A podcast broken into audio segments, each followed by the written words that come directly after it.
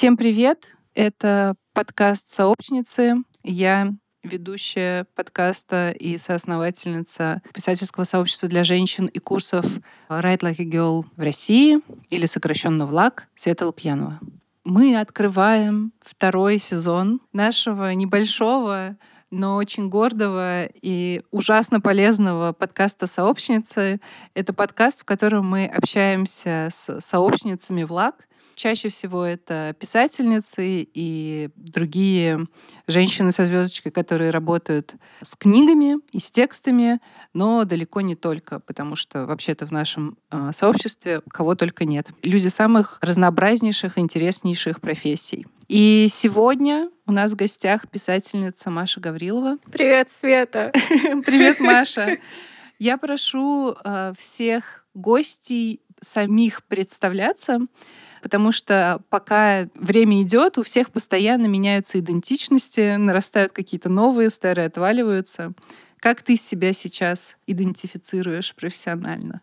Ой, знаешь, я, я очень не люблю этот вопрос и вообще очень не люблю всякие свои там типа описания писать или краткие био, потому что я никогда не знаю, что сказать про себя и что важно, что не важно. Вроде бы что-то бывает важно для меня, но для других это не очень важно.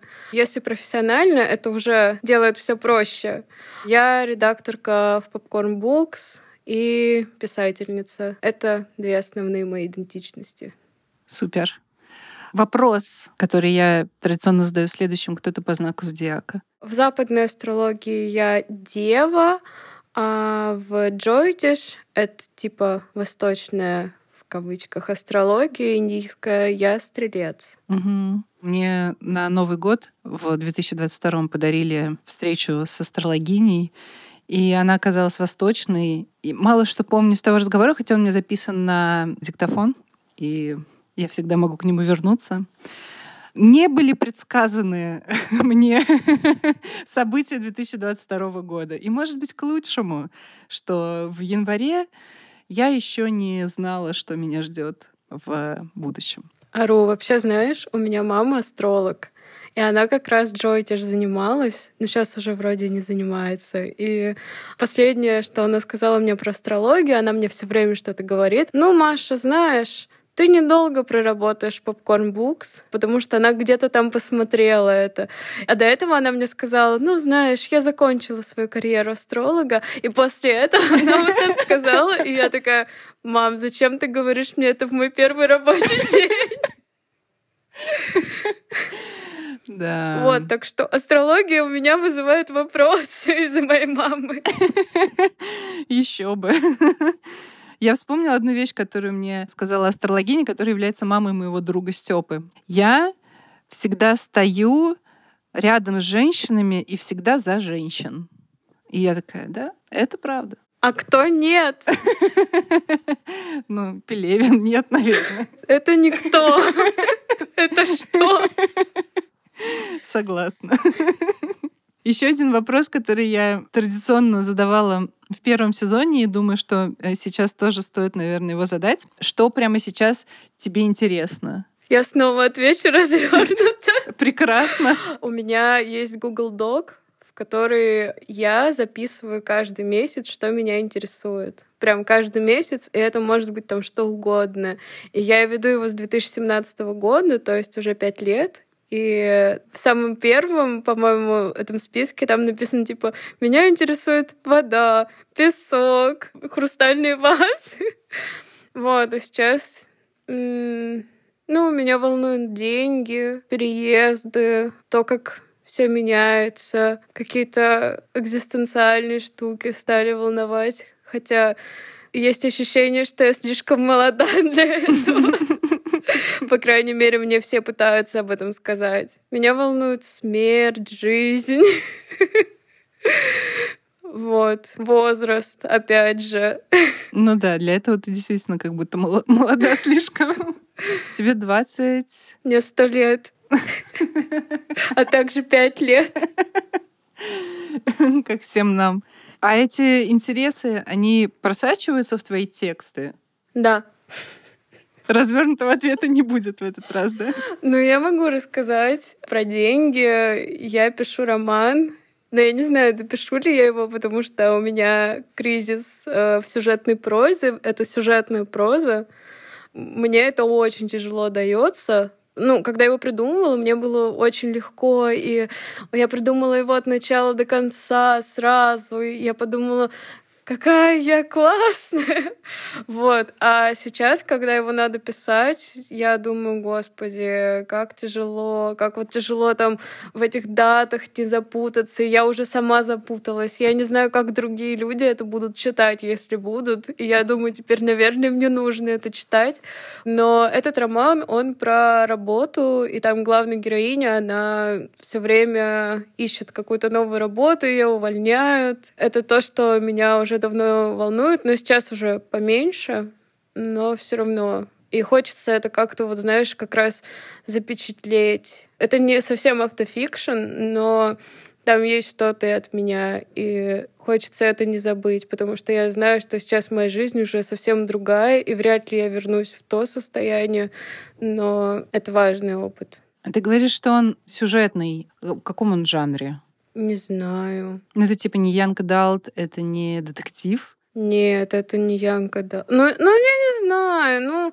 Ну, вряд ли это Янка Далт. Такой, скорее, это... Как это называется? Нью Далт, по-моему, есть жанр. Это для тех, кто ага. чуть-чуть постарше. Да-да-да, как-то есть какой-то такой middle. Нет. Нет. Middle это уже, не знаю, нет, есть middle grade, но это для ага. детишек.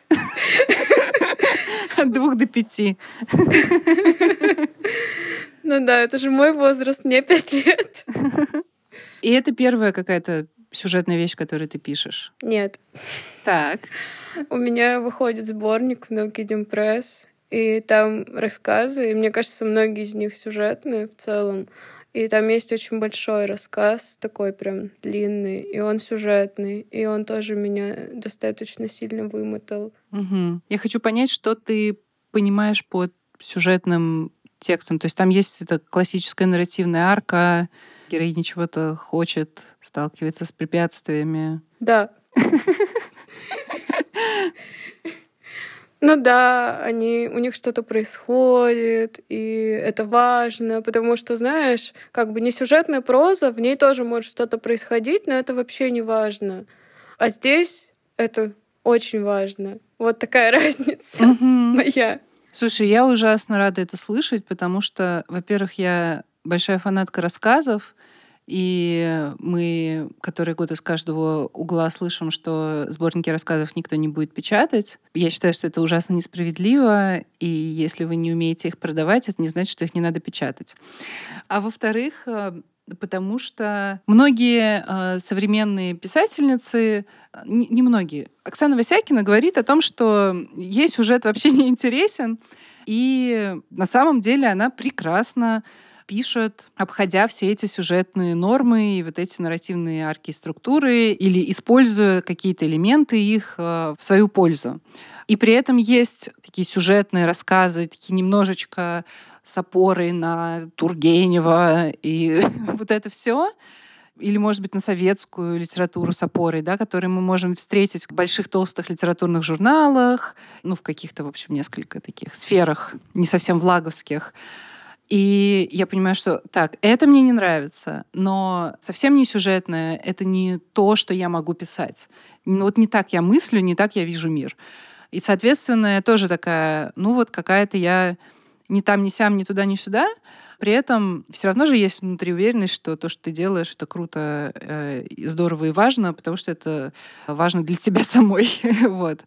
Я рада слышать э, про тебя, что это рассказы, и что, более того, там есть какие-то сюжетные вещи внутри. Мне кажется, это очень здорово. Спасибо. А он уже дописан? Да, ну там мне нужно вот этот большой сюжетный рассказ немножко поменять, потому что считается, что там сейчас ставки низки, и нужно их повысить. И это тоже очень тяжело сделать, и это тоже для меня проблема вот сюжетной прозы в том, что нужна мотивация, и вот у меня ее не очень много. У меня не как у авторки, а в этом тексте ее одной из героинь, как бы она недостаточной считается. Я должна над этим работать, я не могу придумать, как это сделать так, чтобы мотивация повысилась главной героини. И это тяжело. Все остальное, да, все остальное дописано, уже давно дописано, и он даже откорректирован, и у него даже есть обложка, и почти все готово. Но нужно мне потрудиться, а трудиться непросто. Как будто бы осталась одна задача, которую осталось решить.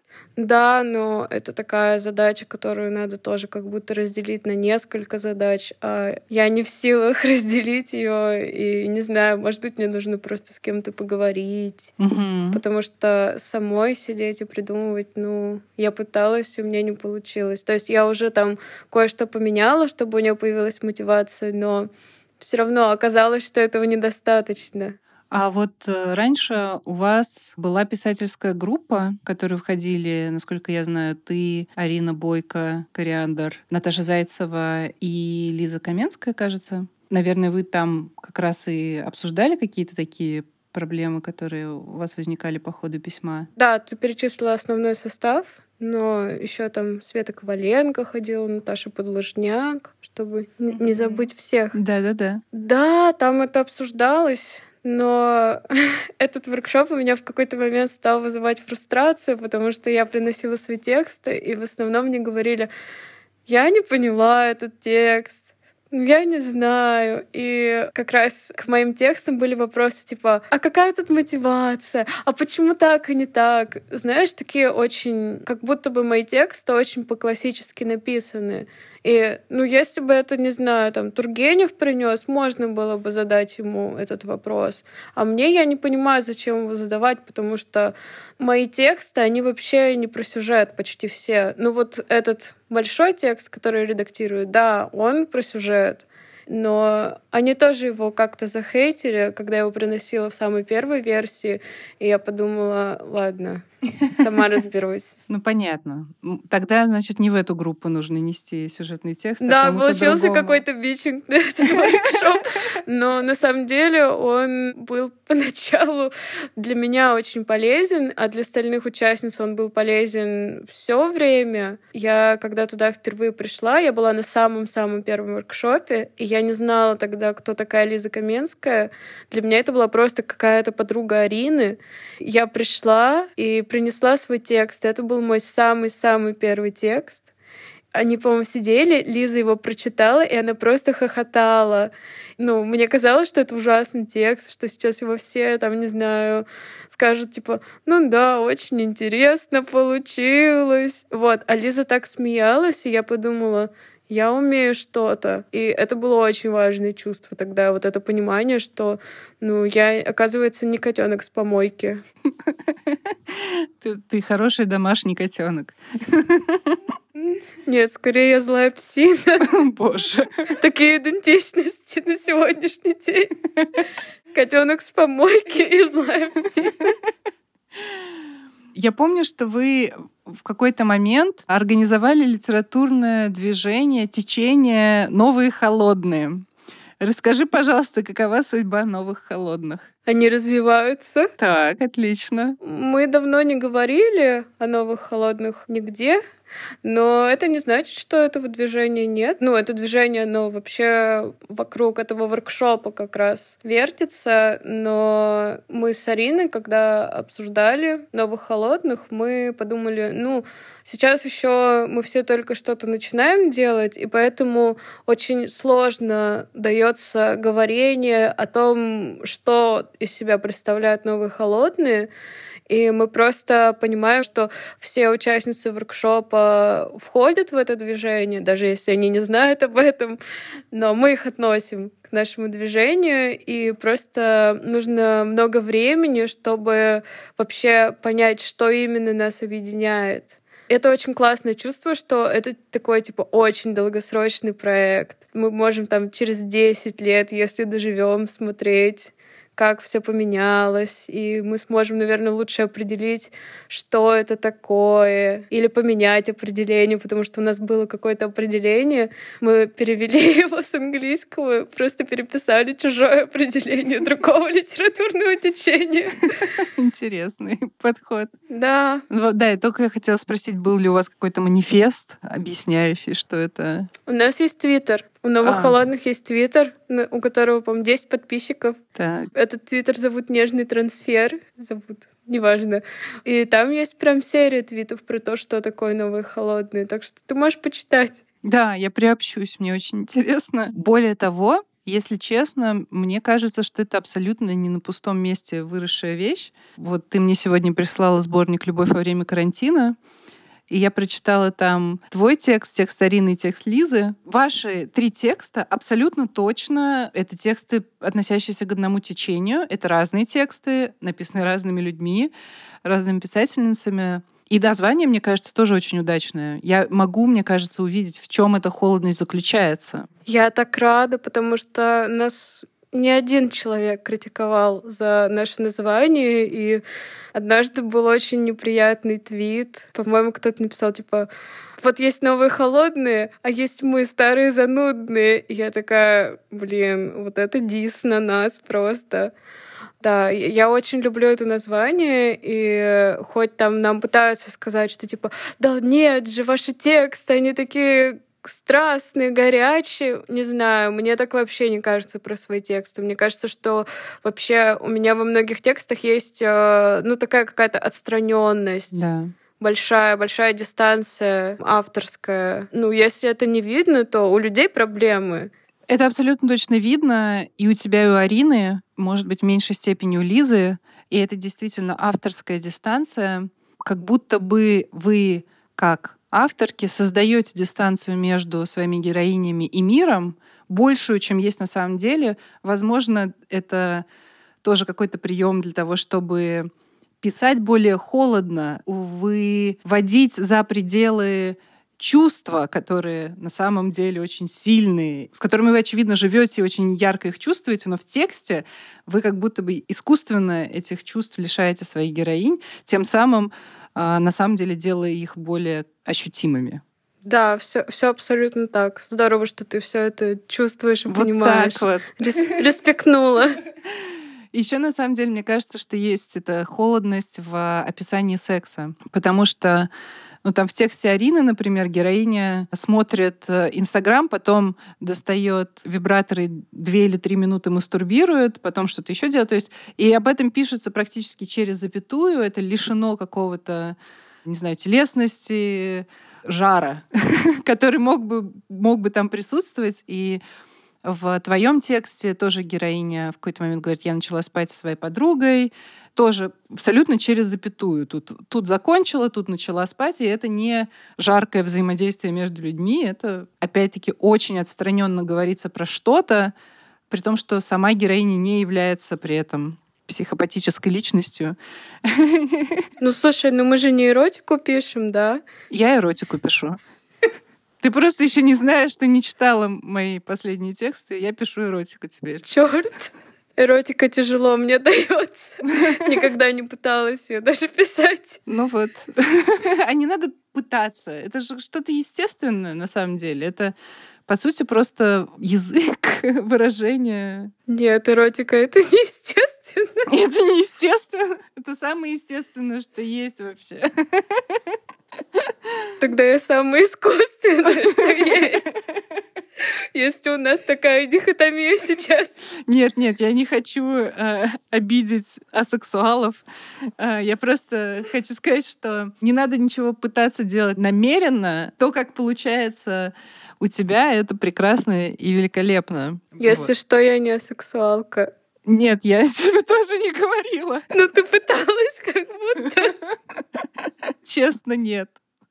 Слушай, а вот такой у меня вопрос к тебе. На прочтении есть тоже твой текст, кстати, достаточно сюжетный. Там постоянно происходят большие, разнообразнейшие события.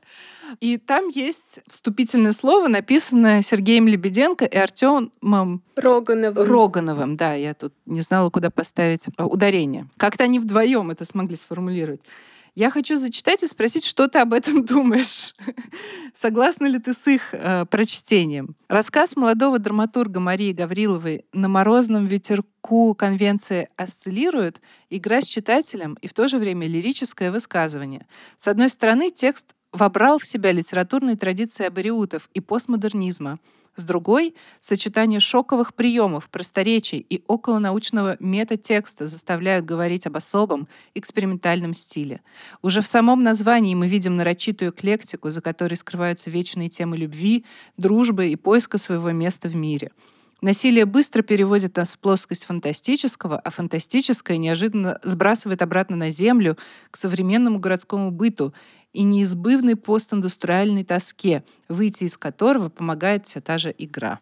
Ты знаешь, во-первых, нужно тут сделать ремарку, что это мой самый первый опубликованный текст. И нужно сделать вторую ремарку, потому что вдруг его кто-то откроет.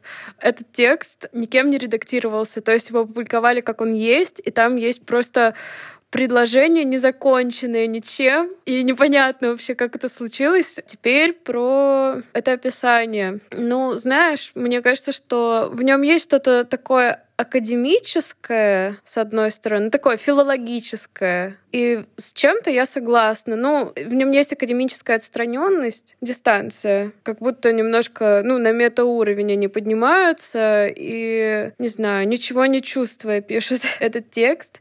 И с э, началом я согласна. Но вот темы любви, дружбы и смерти, мне кажется, это полный бред. Это вообще не то, что есть в этом тексте. Там, там скорее этого нет. Этот текст не про вечные темы. Мне кажется, в этом его смысл. Про стиль, да, ну, он экспериментальный, они все правильно написали. А, вот еще про постиндустриальную тоску у меня тоже есть вопрос, типа, где они это увидели, я не знаю. Там вообще нет этого. Нет, просто нет. А вот тут э, они сказали, что ты опираешься на литературные традиции абориутов и постмодернизма. Правда ли это? Я не знаю, что они имели в виду, если честно. Ну, про постмодернизм, наверное, да, потому что ранее я... Это очень смешно звучит. Но это правда так, потому что сейчас я вообще по-другому пишу, и на самом деле Снова ремарка. Видишь, я все время ухожу куда-то. Этот текст я хотела включить в сборник этих рассказов, которые выходят в Нокидинге. И я его открыла, и я подумала, ну, я его сейчас перепишу немножко, и все. И я начала его переписывать и поняла, что ну, его не получится переписать, его нужно заново писать, чтобы он мне понравился. И я просто ну, бросила это дело, потому что ну, это была бы огромная работа, и сейчас я пишу не так. Я не думаю так. Для меня этот текст — это вообще такой кринж. Я не для радости его читаю. Не знаю, не знаю, зачем они это написали. Мне кажется, они это написали, потому что они учились на Creative Writing в вышке, и они такие, нужно написать обязательно, что этот текст, это он существует в какой-то традиции. Mm-hmm. Но я существую в традиции новых холодных а не абориутов. Вот что я хочу сказать. Вот э, мне тоже показалось, что абориуты там рядом не лежали, если честно. Ну, то есть это не то, на что ты опираешься, но на что тогда? Помимо новых холодных, может быть, кто-то есть. Нужно назвать авторов. Нужно назвать свои университеты, да? Ну, да, свой пантеон писательский. Пантеон. О боже, это не просто. Я должна была подготовиться почему ты не сказала? Ну, кто просто, может быть, приходит в голову? Алла Пугачева, например. Ну нет, ну я ее очень люблю, но я довольно поздно к ней прислушалась. Ну, то есть, наверное, она повлияет на тексты, которые буду писать дальше, но то, с чего я начинала, я писала ни на что не опираясь, понимаешь? И этот текст я тоже писала ни на что не опираясь вообще. Это очень прикольно, что вообще я была таким человеком. Ну, я читала, по-моему, там Ницше, Замятина вот в юности. И к моменту, когда я написала эти тексты, я вообще ничего, ну, вот из там традиции влага и нумкитинга не читала ни одного текста. Я не знала, что они существуют вообще. Поэтому тогда у меня ничего не было вообще. Ну, я любила Евгения Клюева. Я не знаю, знаешь ли ты, Mm-mm. кто это. Вот. И я... Ну, моя подруга Оля Тараканова, она знает, кто это, и она тоже его читала. И я ей говорила, ты знаешь, мне кажется, он повлиял на меня. И она говорила, да, да, да. Но я никогда об этом не задумывалась заранее. Я просто потом перечитала свои тексты, открыла его текст и подумала, есть что-то общее. А, у меня тоже недавно была такая реализация относительно своих текстов. Я делала воркшоп а, по юмору в детских книгах. И не придумала ничего лучше, чем принести кучу книг и дать какое-то количество теорий, а потом просто читать смешные рассказы людям, взрослым людям, собравшимся в аудитории. И я читала там Астрид Лингрен, Коваля, Голявкина, Носова, в общем, довольно классическую юмористическую литературу и поняла, что это то, на что я опираюсь в своем письме.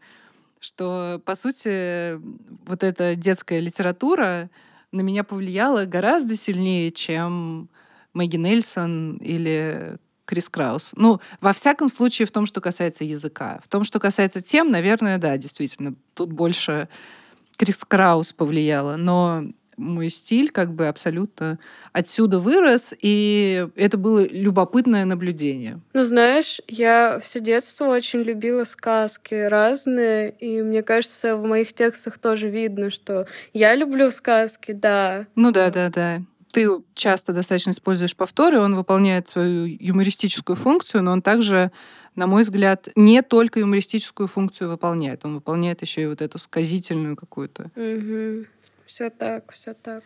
Вообще, не знаю, мне кажется важным это сказать. У тебя очень необычный путь, потому что люди, которые начинают писать, обычно не делают это настолько хорошо сразу, как ты.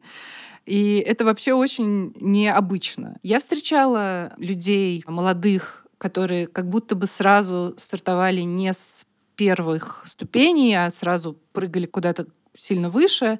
И это, по моему опыту, чаще всего молодые люди, которых очень интересная судьба, ну, которые не были, знаешь, такими взросленными детишками в семье, читали книжки, потом поступили в институтик, ходили, заводили там отношения в том же городе, где родители или рядышком где-то. Ну, то есть это люди, которые м, прошли какие-то, в общем, события.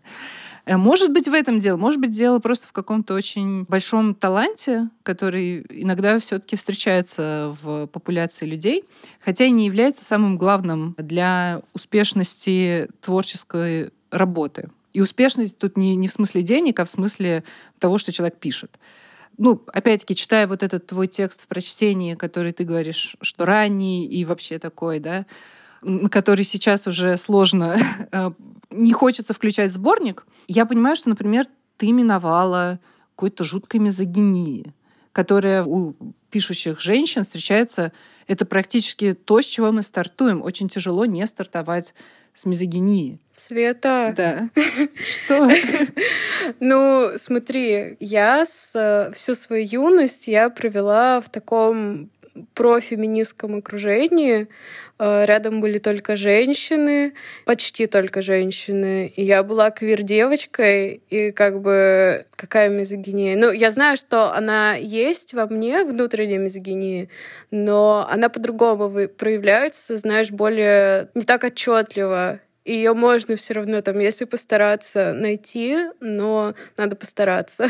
Ну, может быть, еще причина в том, что мы действительно немножко разных поколений, и я там в феминизм пришла в 24 года, а когда ты пришла в феминизм, уже это было более широко доступно и... Мы одновременно пришли в феминизм, мне кажется.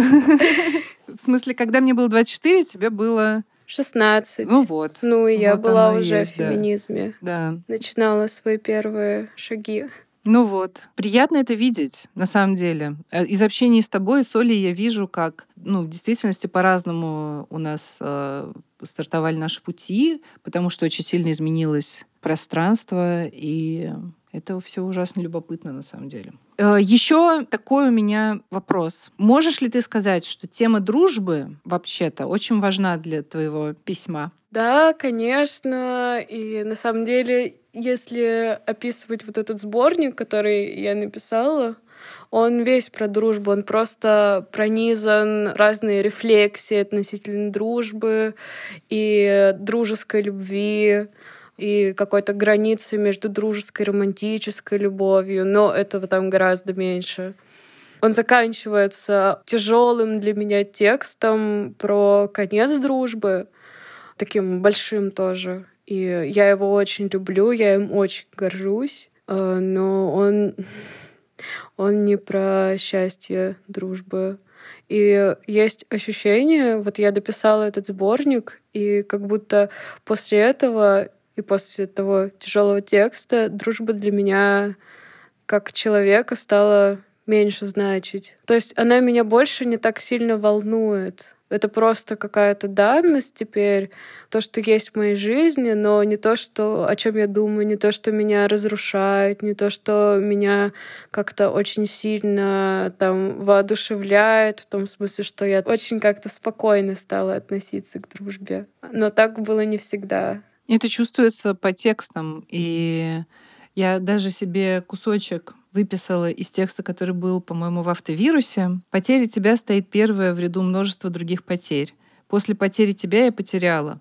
Одну подружку из Европы. Сказала ей, что больше не могу с ней общаться, потому что она морозит меня и мои сообщения месяцами. Одну близкую подругу. Мы постепенно отдалялись, но осознать конец все равно было больно.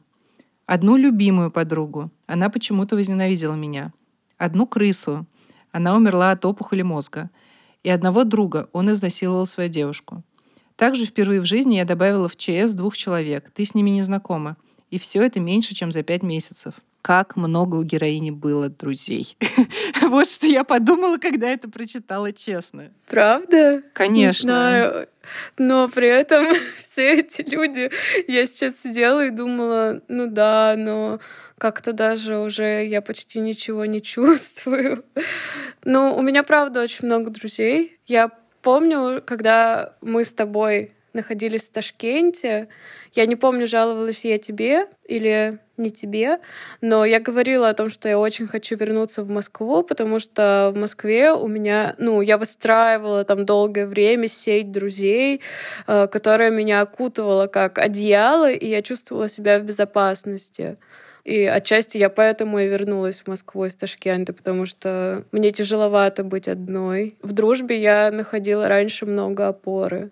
Да, конечно. И это на самом деле, я думаю, достаточно редкий дар дружить с таким большим количеством людей. Оставим за скобками, что это было перечисление дружб, которые закончились. Ну, не все, кстати. Угу.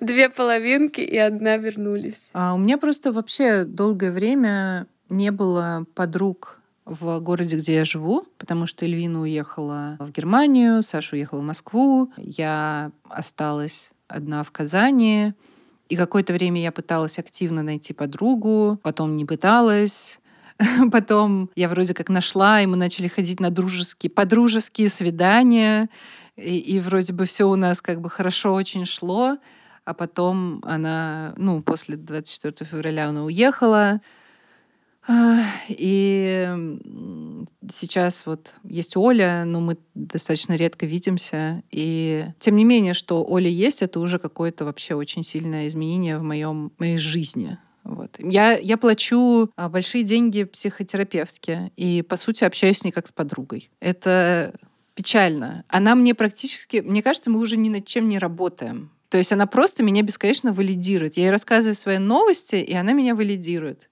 И все, и на этом мы заканчиваем. Света, это звучит так грустно.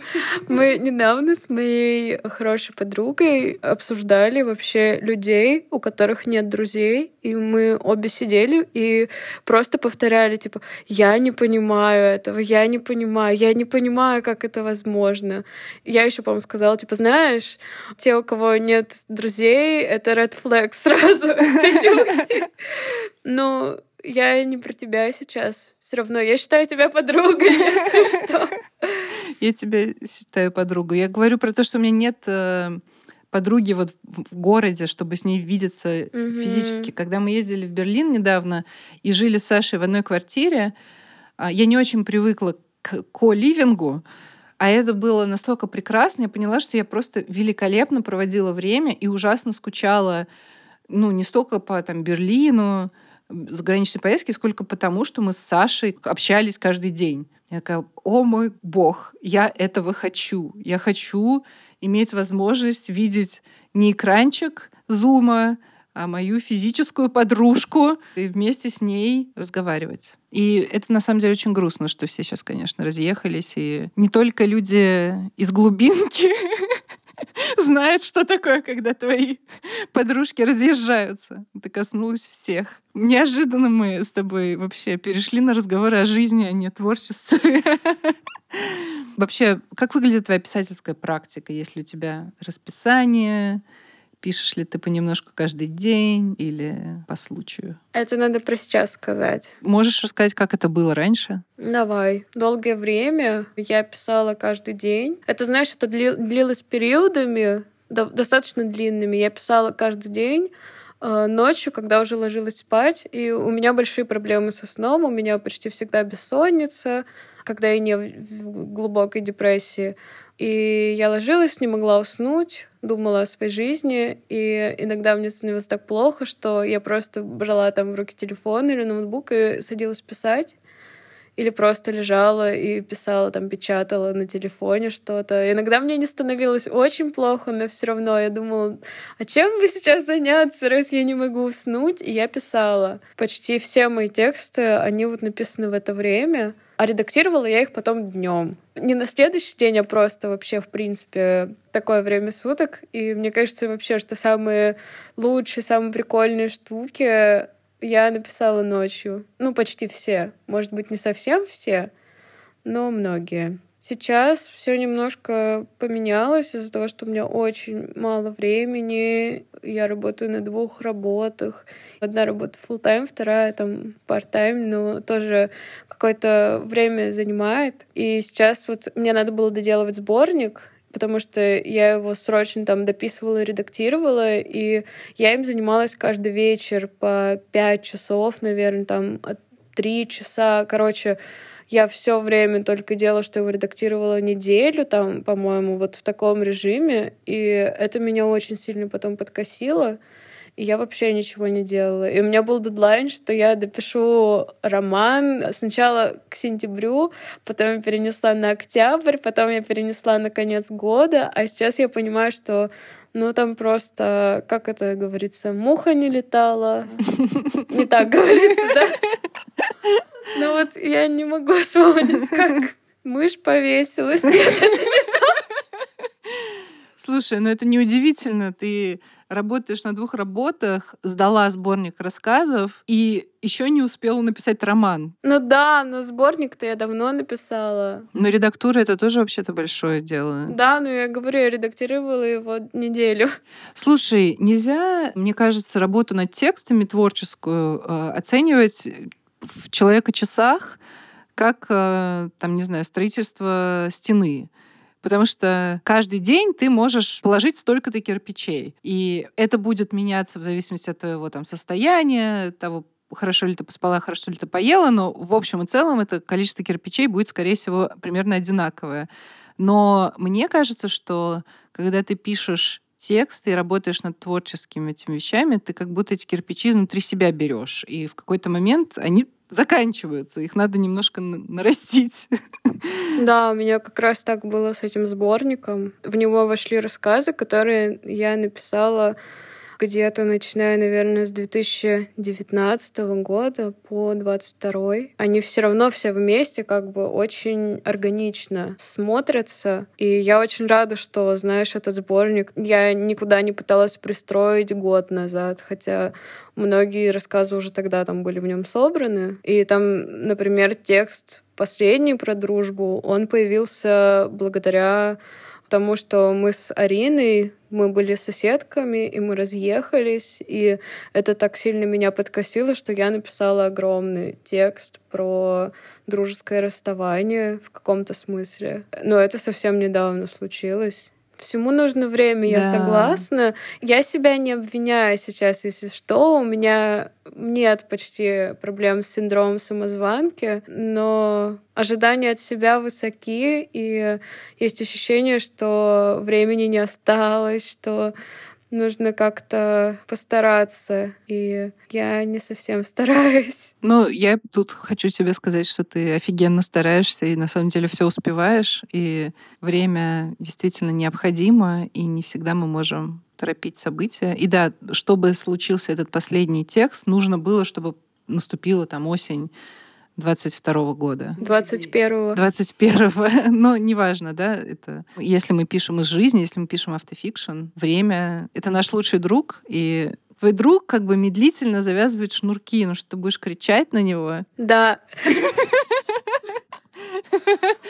Но он не станет их завязывать лучше после этого. Может быть, станет.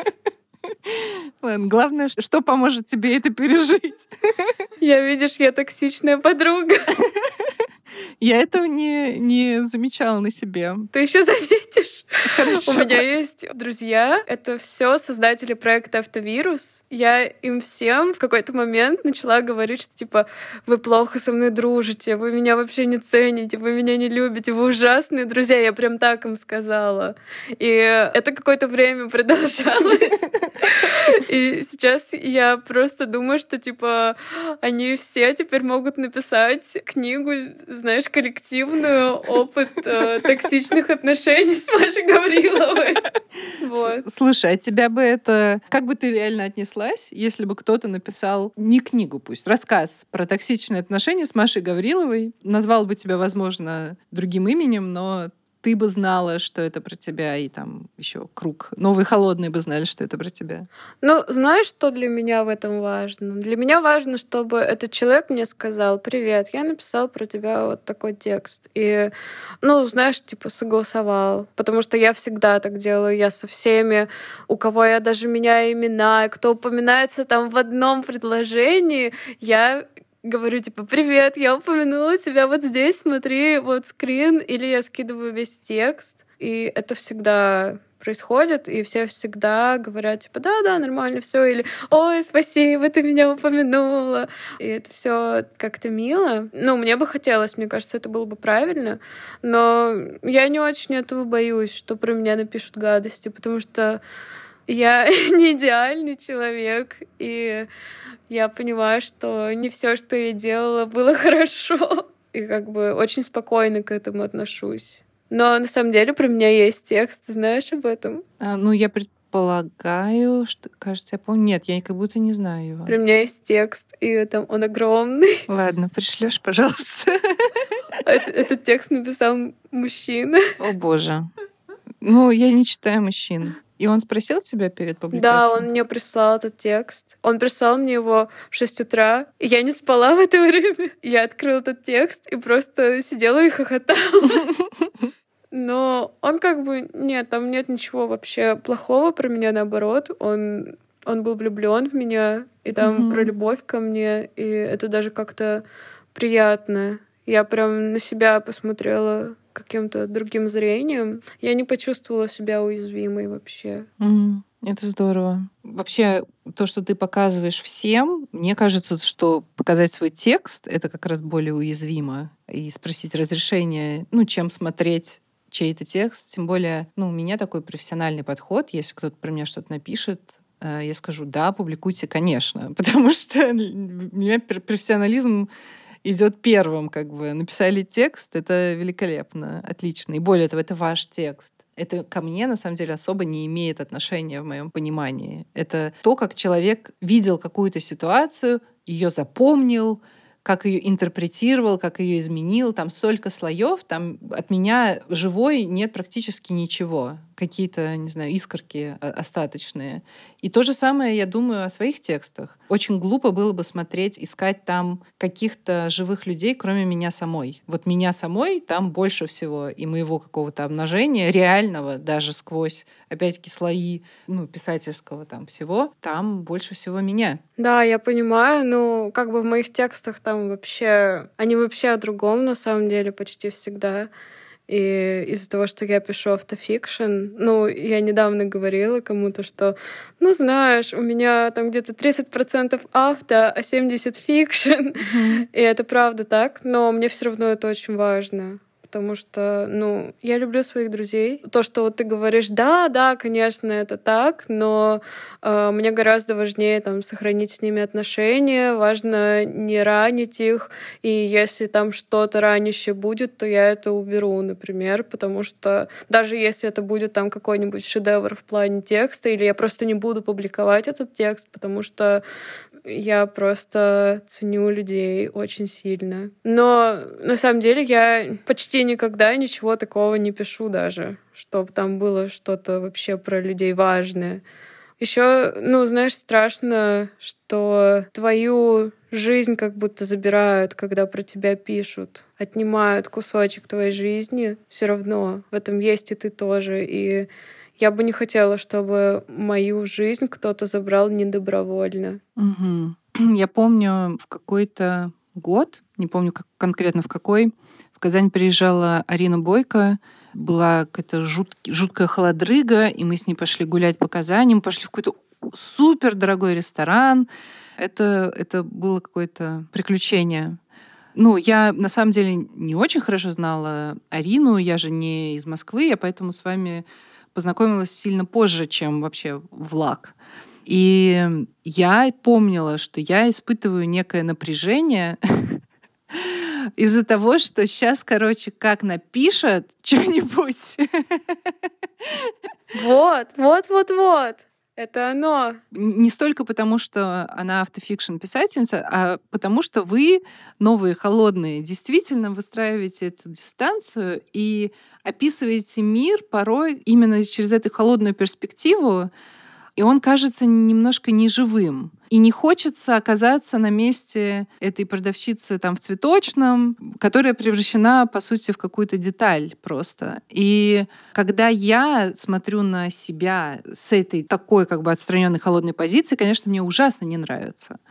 Да, что любую искреннюю какую-то сцену или что-то можно представить без любви. Но можно представить с любовью, вообще-то. Ты знаешь, я пишу...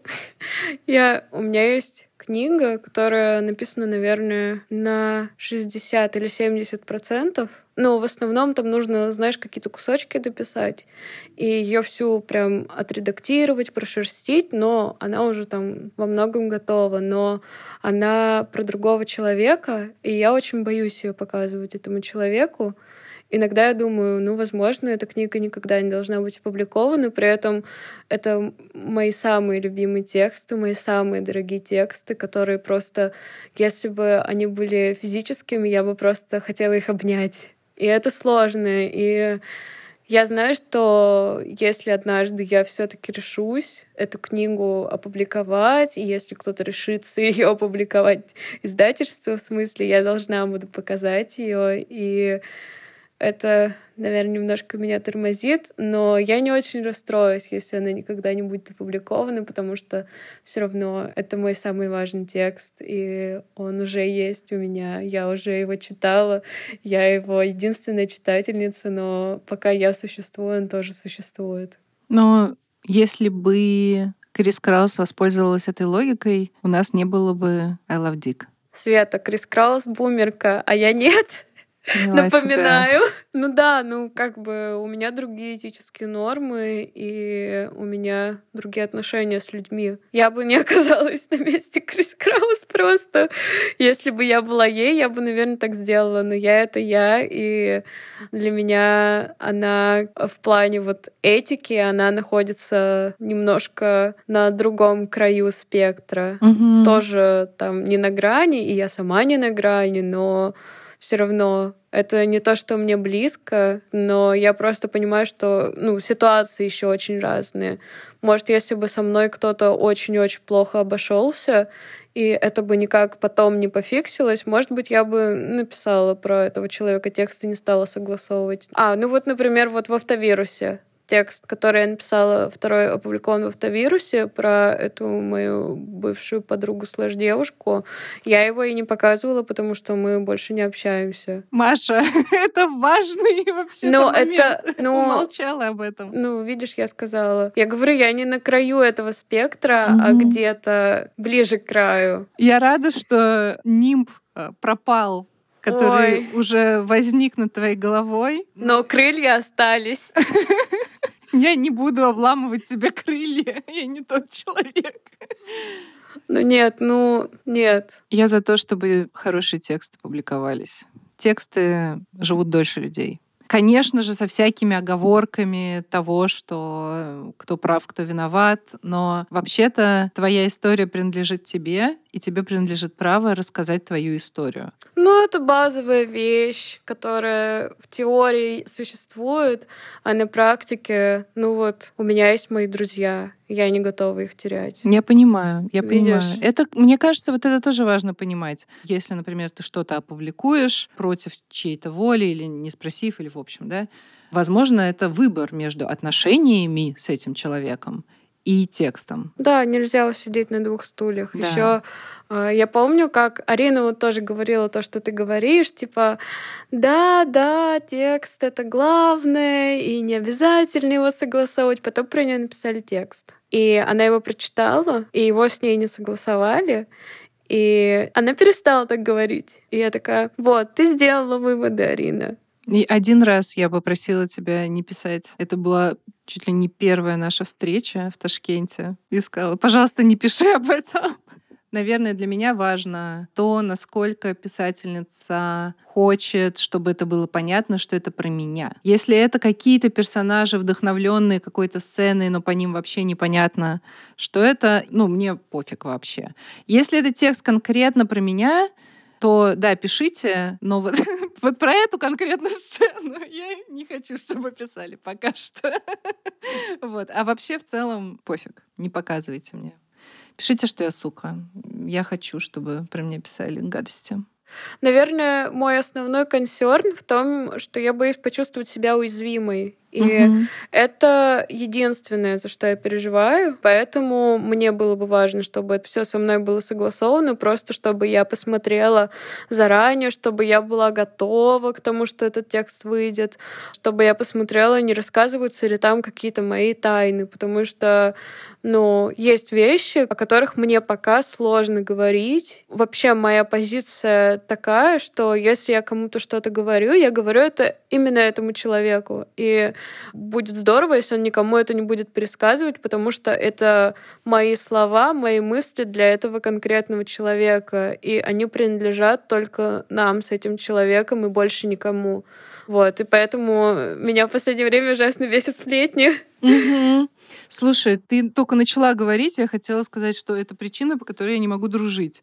Потому что как только появляется вот это ощущение, что сейчас они меня обсуждают, вот это между собой, я такая, а, мне это не нравится. Мы с Олей тебя обсуждаем, если что, между собой. Блин, конечно же вы это делаете. Мы всех обсуждаем. Вот так вот. Ну, мы не рассказываем друг другу чужие тайны. Это наше Мгм. правило. Ну, это мое правило со всеми людьми. Хотя иногда очень тяжело держать тайны, и иногда очень тяжело понимать, что это тайна. Да, вопрос тайн. Это, мне кажется, как раз э, центральное в дружбе. Дружбы нет, пока нет тайн пошеренных. Ну, у нас же с тобой есть дружба. Да. У нас есть тайны. Не знаю. Наверное, да. Думаю, вот эта да. сцена, которую нельзя включать в автофикшн. Как минимум, да. Но эта сцена в первую очередь даже не из-за меня является тайной. Я понимаю, да. Мне просто ужасно неловко за нее. Но вообще понятно, что весной в Ташкенте много было разнообразнейших сцен, которые происходили. Ну, потому что мы все были в таком эмоциональном состоянии, в котором, наверное, никогда не были. Как будто бы оголенные провода у всех были. Даже с какими-то мало знакомыми людьми иногда оказывались в ситуации, когда говорились какие-то вещи или что-то, чем-то обменивались таким, чем просто случайные знакомые особо не обмениваются. Да. Но про это еще предстоит написать кому-то из нас. Или хотя бы подумать. Сейчас пока даже больно думать об этом, да. Это правда. Я вспоминаю и как я была несчастна, как мне было тяжело, как было плохо. Вот мои основные эмоции относительно весны. А я вообще не вспоминаю, потому что не знаю, это как будто была другая жизнь. И иногда я думаю, наверное, это был просто сон. Ой, на какой-то грустной ноте мы с тобой. Давай еще про писательство что-то. Давай еще что-нибудь, да, хорошее про писательство. Ты пишешь с юмором? Это важно для тебя? На самом деле, я сама, когда пишу, я иногда пишу что-то и думаю, да, это будет смешно, но сама я не смеюсь. Однажды я читала свой текст на чтениях э, из автовируса, и это был первый раз, когда я его читала вслух, и я так хорошо его прочитала, что все посмеялись, даже над местами, которые, если бы ты читала их э, глазами, было бы, ну, не так смешно. Но мне кажется, что вообще комическая важная часть моих текстов, хоть и не центральная, я бы так сказала. Но они все такие, знаешь, бодренькие, как мои тексты — это козочка, которая скачет по кочкам. Прекрасный образ. Мне очень нравится. Можешь ли ты посоветовать какой-нибудь контент, который тебя в последнее время порадовал? У меня сейчас появилась цель прочитать все книжки Popcorn Books, и я их читаю, и мне очень нравится. Я довольно быстро их читаю, там по 8 книжек в месяц. И я прям в процессе наслаждаюсь, потому что эта литература такая комфортищая. Я читала в своей ранней юности много такого, и это все, ну, как ты знаешь, легко проглатывается, и при этом там какие-то интересные сюжеты, качественный перевод, обложки красивые. В общем, очень приятно. Это контент супер. Еще я люблю смотреть рилсы с маникюром. Подожди, не смейся. А, главный прикол в том, что я ни разу в жизни не делала маникюр. Вообще ни разу. Но при этом мне так нравится смотреть, как это делается. Я не знаю, я что-то чувствую в этот момент. Ну, смешные видео с животными — это беспроигрышный вариант. А ты, какой тебя контент радует? Я смотрю, э, во-первых, дизайнерские видео на Ютубе, где люди показывают свои очень богатые дома. Иногда мне очень нравится, я испытываю острую зависть. Иногда мне не нравится, и я испытываю как бы некое злорадство. Вот. Но это такой контент, который очень меня успокаивает. У меня не очень хорошо получается сейчас читать, потому что я немножко читаю и прерываюсь такая, надо писать, а не читать. Как будто бы уже прочитано достаточно. Но на самом деле я сейчас, перед тем, как ты пришла, начала читать книгу «Ты-24», и почти ее дочитала. И на самом деле, типа на третьей или четвертой странице я поймала идею для текста, который я сейчас никак не могу повернуть своим каким-то определенным образом.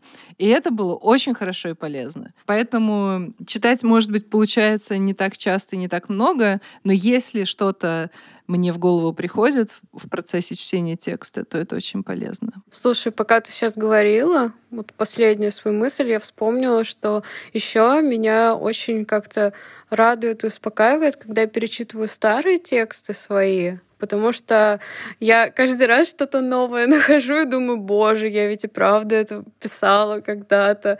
Недавно я нашла там типа на одну седьмую написанный роман, про который я просто забыла, Свет. Я, я его открыла, и я с таким большим интересом прочитала все, что там было написано, и я подумала, а нормально писала в девятнадцатом году. Я читала сборник «Самоката», э, сообщники. Читаю его просто с начала до конца по очереди и дошла до своего текста. И его тоже перечитала. И, во-первых, нашла там два слова, которые я хочу поменять.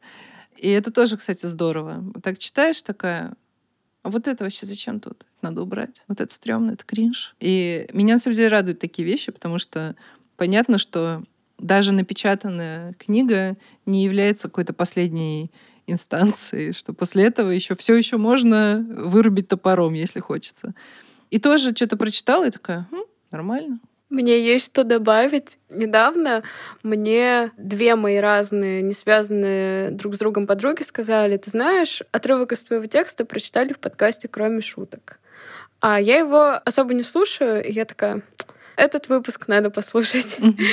И я его включила, услышала вот этот момент, мне стало так плохо, просто, знаешь, прям физически, э, что я, по-моему, в ту же минуту я села, открыла свой текст, ну, с самого начала, и э, я стала его править, это один из двух больших самых текстов в сборнике, и на каждой странице я просто оставила там типа по семь, наверное, комментариев на каждой странице, и там просто листаешь, и вот так вот они идут рядом, эти комментарии, и это было прям очень сильное впечатление, очень такое болезненное. Вот тебе не понравились два слова в твоем рассказе, а мне все слова не понравились, и я подумала, господи, какой кринж.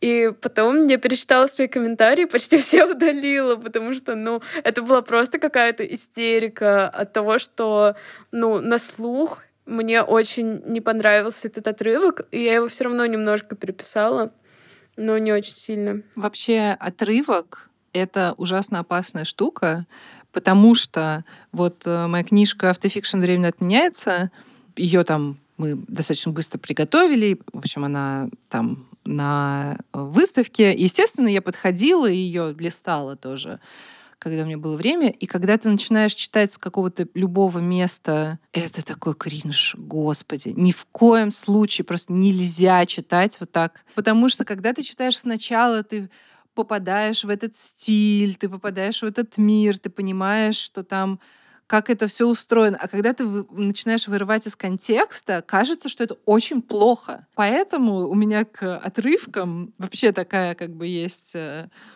претензия, что не надо читать отрывки, читайте, пожалуйста, сначала и до конца.